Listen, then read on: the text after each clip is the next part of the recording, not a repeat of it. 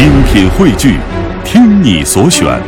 中国广播。radio.dot.cn，。各大应用市场均可下载。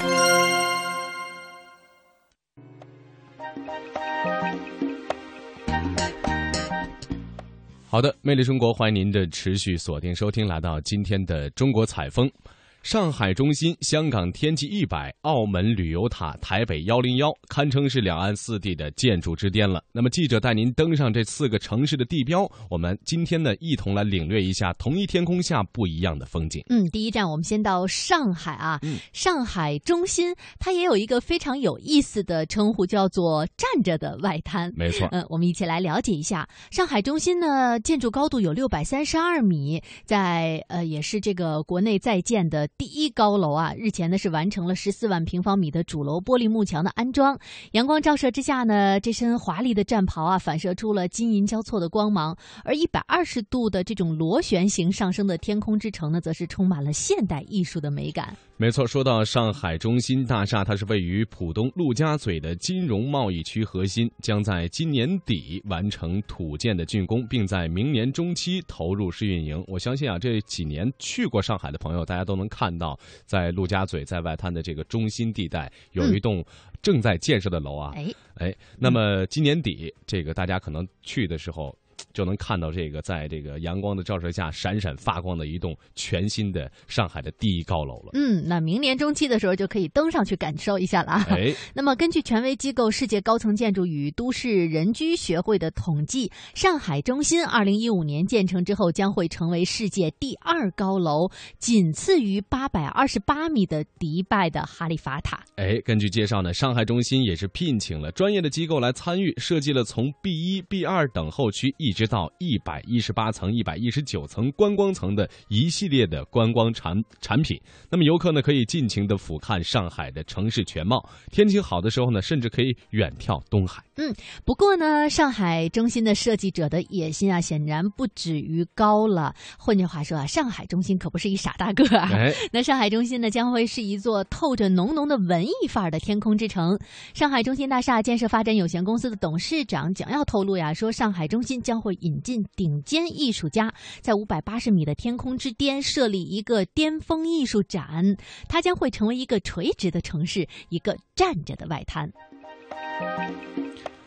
好的，感受完会当凌绝顶，一览众山小之后，我们再来到澳门来关注一下。那最近呢，这个澳门回归祖国十五年之际的各项准备工作也都在进行当中。那么，澳门旅游塔的经营管理单位香港信德集团市场推广部的总监董志远就向我们揭示了这座以澳门所命名的著名高塔的一个特殊的身世。是的，那澳门塔呢，应该说现在这个旅游塔也是到澳门的一个观光光旅游的必备的呃。必去的地方啊没，错，三百三十八米高的澳门旅游塔呢，是在二零零一年的时候落成并且使用的。那根据介绍，在取名字的时候呢，其实是排除掉了观光塔的。那因为呢，观光塔的功能是单一的，而之所以取名叫做旅游塔，就是为了配合澳门在回归之后呢，作为旅游城市功能的这样一种定位。哎，那作为世界高塔联盟成员之一，澳门旅游塔和世界上很多城市的高塔一样，肩负着当地的电讯跟广播传播的任务。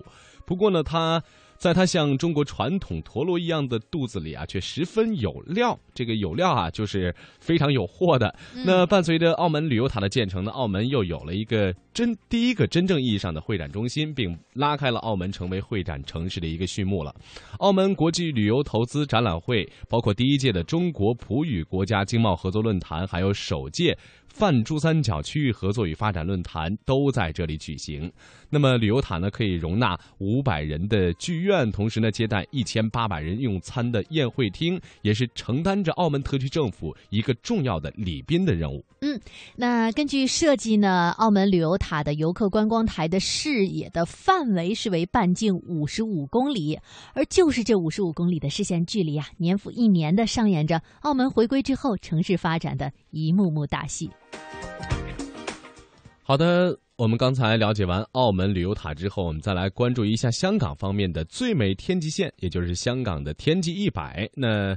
呃，大家都问了啊，说有没有想三百六十度俯瞰香港全景的？嗯你要站在三百九十三米的高处看太阳西沉入海，包括迷人的城市天际线在落日余晖当中是分外的优雅。入夜的时候呢，看高楼大厦的灯缓缓亮起，那可以说是一幅非常完整的维港夜景图。没错那你要想拥有这样的视角跟视线的话，有这样的风景的话，你就要来香港的天际一百。没错，呃，香港的天气一百啊，其实是香港唯一一个能够像刚才雷鹏说的三百六十度来鸟瞰香港全景的室内观景台。嗯，位于全港最高的环球贸易广场的一百层，也是香港非常著名的一个建筑物地标啊。二零一一年对公众开放，有不少的游客呢也把这里列为了到香港旅游必去的景点之一。那像每年的十一还有春节期间，香港都会举行大型的烟花汇演，而这个时候呢，天机一百也绝对是一个观景的绝佳平台。可以说每座城市的一个地标标性建筑非常高的这种建筑上都是。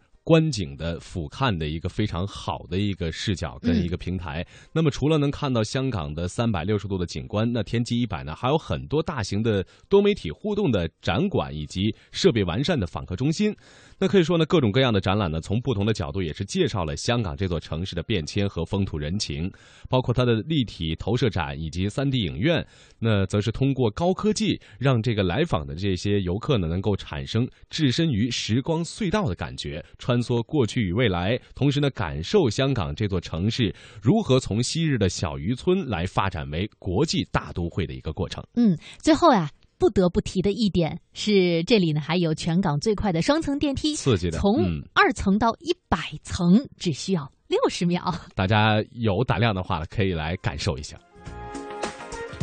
好的，最后呢，我们来关注一下台北的幺零幺。那作为台北呃台湾的第一高楼呢，台北的幺零幺大楼呢是台湾的地标性建筑了，曾经保持了七年左右的世界第一高楼的桂冠。那么这里呢，实际上是一个购物中心、写字楼和观景台的三合一的场所。